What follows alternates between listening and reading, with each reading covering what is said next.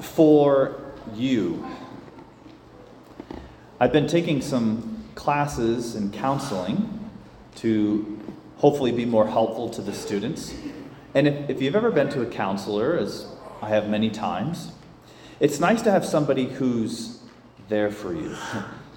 because not everybody's a great listener.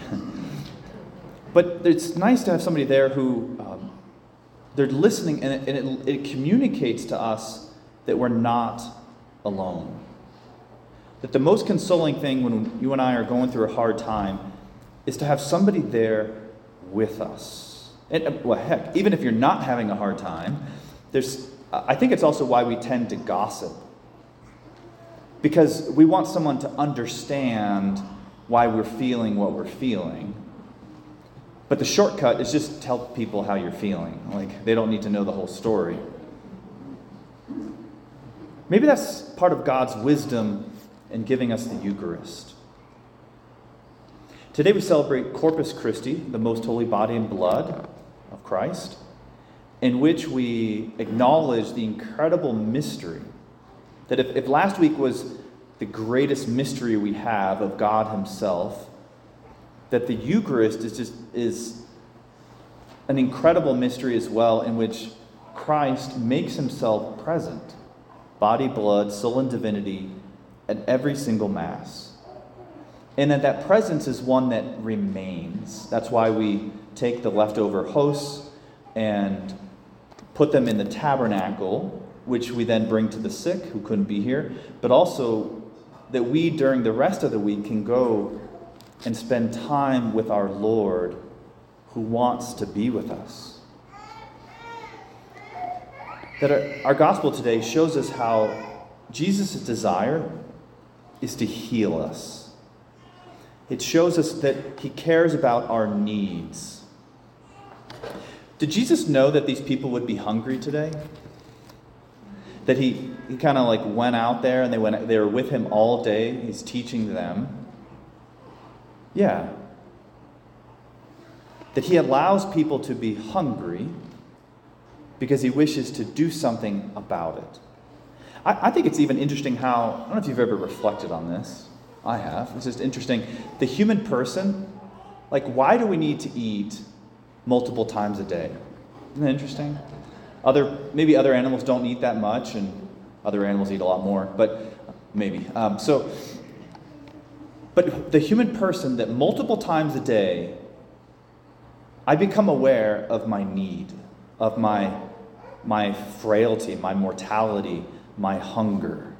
That my body tells me I need something in order to survive. Jesus knows this, and he has a plan that he works through his disciples, through his body, you could say, the church, that he works through them to feed the people. The, part of the symbolism here, there's our readings today. I've caught in the first reading about this priest Melchizedek, and then our psalm was Melchizedek. You are priest forever in the line of Melchizedek. Okay, what does that mean? It means that there's this mysterious high priest who comes forth seemingly from nowhere in the Old Testament, in Genesis, and he gives Abraham bread and wine to sustain him. That it's a foreshadowing of our eternal high priest who seemingly comes from nowhere and feeds us with what was bread and wine, but becomes his body and blood. That just as that eternal, that, that high priest in the Old Testament, knows how to feed and provide and bless, that so our eternal high priest knows how to feed and sustain us and bless us. And so, how does he do it? He does it through the Eucharist, his abiding presence with us. And this is what makes us, you know, unique, different from other Christians. I was um, I was talking to somebody uh, recently, this woman who was uh, evangelical Catholic, or evangelical Christian, I should say, and and she was thinking about it one day, and she says it's so interesting because she says Christians we strongly believe in Jesus' power. That when Jesus, when it says he walked on water, he walked on water. When he healed this person who'd been, you know, crippled from birth or blind since birth, like, we believe that. She said, and then I realized one day, like, I believe all these miracles and God's power and Jesus' power. She's like, and then I read John chapter 6, and she felt like, where has this been my whole life? That if I believe Jesus can walk on water and heal people, why do I not believe that when he says, This is my body, that he means it? That he can actually make his body present. And so for her, it was like this light bulb moment, and it began the path to uh, her conversion to become Catholic because she's like, I don't want to just receive Jesus spiritually that if he says, My body is truly present, and he wants union with me through communion, she's like, I want that communion. I want to receive Jesus in me. I want to know that I'm not alone. I want to receive the medicine of immortality, the antidote to sin. I want to receive God with me. And I don't know if we always, it's always, the church gives us this feast every day because we can never talk about it too much to understand this. It's such an incredible gift and mystery. I remember a girl years ago, um, she wanted, she came here, she's like, I want to become Catholic. Oh, I was like, great, sit down, tell me your story. And she said, she's like, you know, I'm a college student, and I started looking for God, and I didn't know which church to go to. You know, you just got to find the one that fits you, you know, and and so I'm going through all these different Christian churches in Flagstaff. And she said, Then I walked into the Catholic church and something was different. I was like, Oh, was it the great preaching? was, it, was it the fantastic music? Was it the welcoming community, you know, where everybody knows each other? It's like, I, I didn't say that, but she, she said, she said something was different. I went into the into the chapel and I just felt like a presence. I felt a peace. And I was like, honey, there's a reason you felt that, right?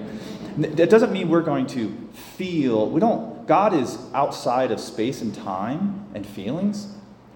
We're not gonna, it doesn't mean we're going to feel God. It doesn't mean we're going to experience God. However, sometimes God allows that. He knows our humanness, and He can, he can do that. He can give us an awareness and experience of His presence.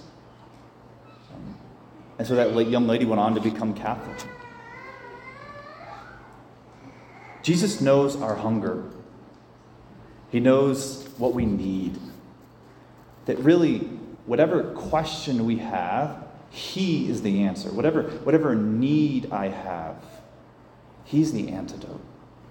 And I think it's no mistake that He comes in crushed wheat. What is bread? But it's crushed wheat. And that sometimes as I sit in adoration, that, that I also feel crushed and just beaten down and overwhelmed or stressed about the future. You look at the world and politics and the church, and you can easily feel overwhelmed if you want. And yet, here's our Lord who comes to us in such a small, humble way that's not threatening, but actually is so easy so that we can receive him as he is, as he loves us as we are. And so today we're reminded that, that God is with us, that our eternal high priest continues to provide for our needs, who wants to satisfy not just our spiritual needs, but even our, our physical needs. And that his answer is the Eucharist, not because he needs to do it, it's not for him, but it's for me and for you.